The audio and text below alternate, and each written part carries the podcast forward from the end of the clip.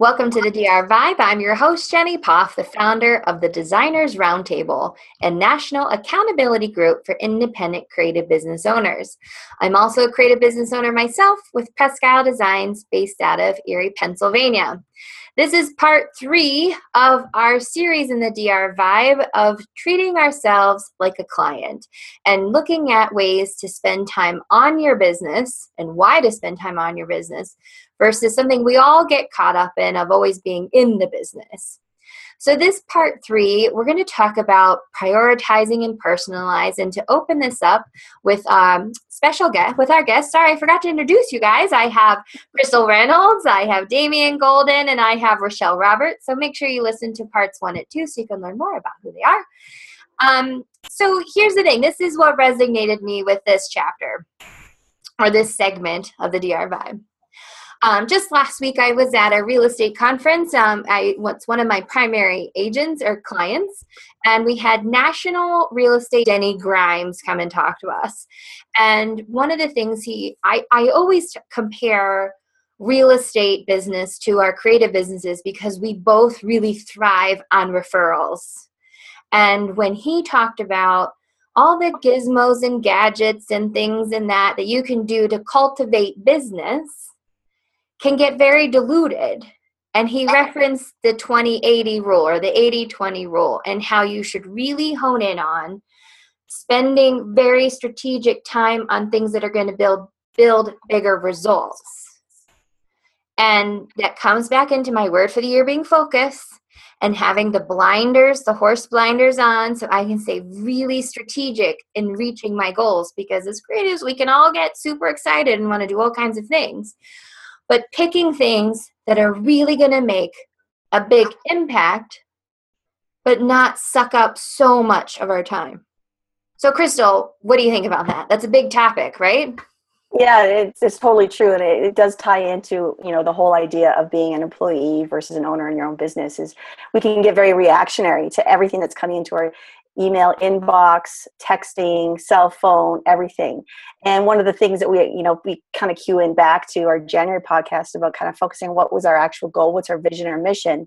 If we always have that in mind when we're thinking about what's coming in and use it as a filter, you know, kind of like, okay, where is this in that block of what I need to do? So, do I need to do it now or do I set it aside to do another day?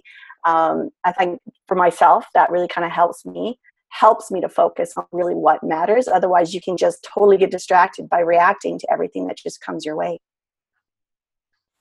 And this all, I mean, making those decisions and filtering, right? It's still a decision making process. I think is really great where Chris or Rochelle comes in and helping creatives who we are so um, abundant in ideas of figuring out where is our core so, Rochelle, can you talk to us about that a little bit? What does it mean to find our core?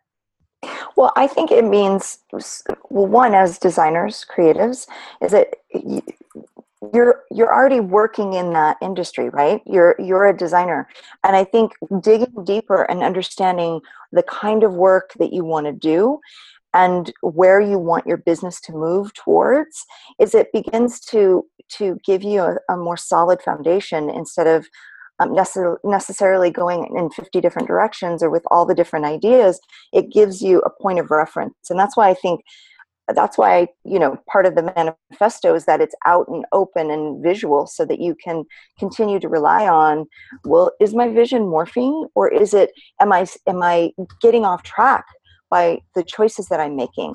And am i focusing you know that that important time on what will help my business grow and, and the other part that when crystal was talking is is that uh, and we're backing up just a, a tad but i think this is, is really important is that we talk about is as designers we're doing the work right?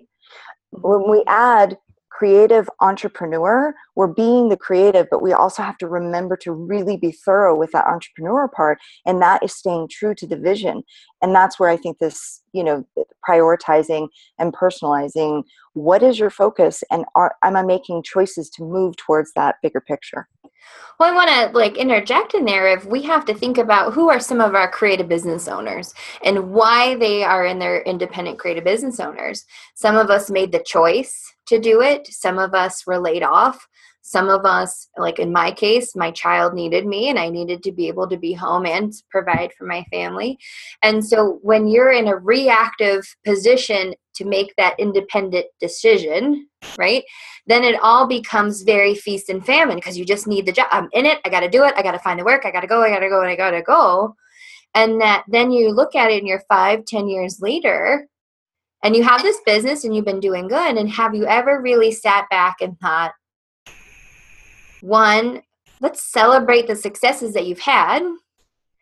And two, let's figure out what's the next phase. Now that I've been doing this a long time, I'm confident in no matter what, how I got to this point, what is my next step? How can I really look towards the future? Maybe it's to look towards retirement. Maybe it's to build passive income. Maybe it's to work less and make more, which is every entrepreneur's dream. You know, and I think out, out of any of our creative business owners out there listening now, I don't care how long you've been in the business, do you know why you're in business still today? And why do you want to be in business 5, 10, 15, 20 years into the future? Or and maybe not. That's a great point, Jenny. Right. Yeah. Go ahead, Damien. What was that? I said, or maybe not. or maybe not. Maybe you've called it a day and you're ready to go back or do something else, you know? So figuring out your why. yeah, and I think it's a planning thing. I, am um, sorry, I don't mean to cut you off. No, go um, ahead. But I think that's perfect, you know, because some people do. I mean, they love what they do. They certainly, you know, see themselves in the future, 30 years from now, doing, you know, the same thing. And that's great. Um, some other people are, well, what's my exit plan? And they need to plan. And that's really, you know, I think at the core of it all is, you know, prior planning prevents poor performance, right? So, whatever your plan is, it's getting it down on paper, having it have legs, having it have a heart, and understanding what that is so that every decision you make from here into the future is going to support that growth or that progression of that plan. So I think that's the, the big thing. Um, and some people, you know, like I love my creative business, but we have other businesses that are starting. And um, if we don't have a plan that's very specific for each one, they can't thrive simultaneously.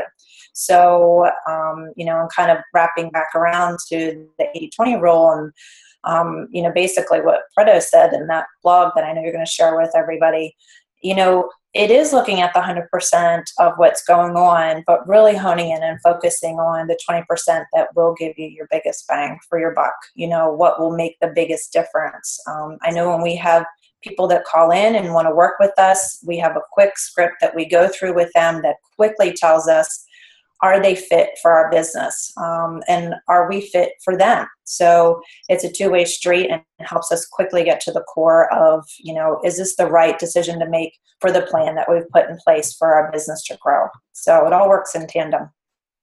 Well and i think as creatives to hear that this 20% 80% rule makes it less intimidating when thinking about how to spend time on the business right? Because you think I know I can hear people saying, I don't have time to work on my business.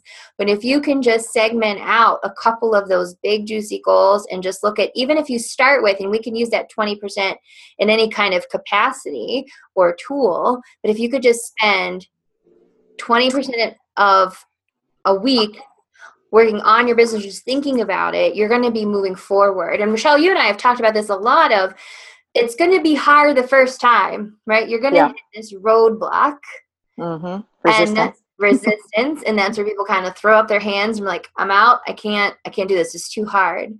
But I can tell you from experience and from facilitating the DR mem- DR group for so many years now, when us creatives specifically plow through that first resistance, it's hard and it really challenges who we are personally, professionally, creatively.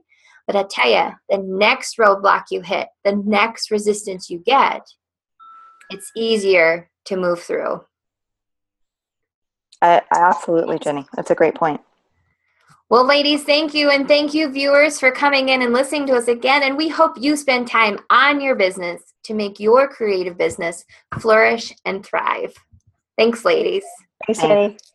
And if you want to learn more about the Designers Roundtable and DR Vibe, please visit us at designers-roundtable.com.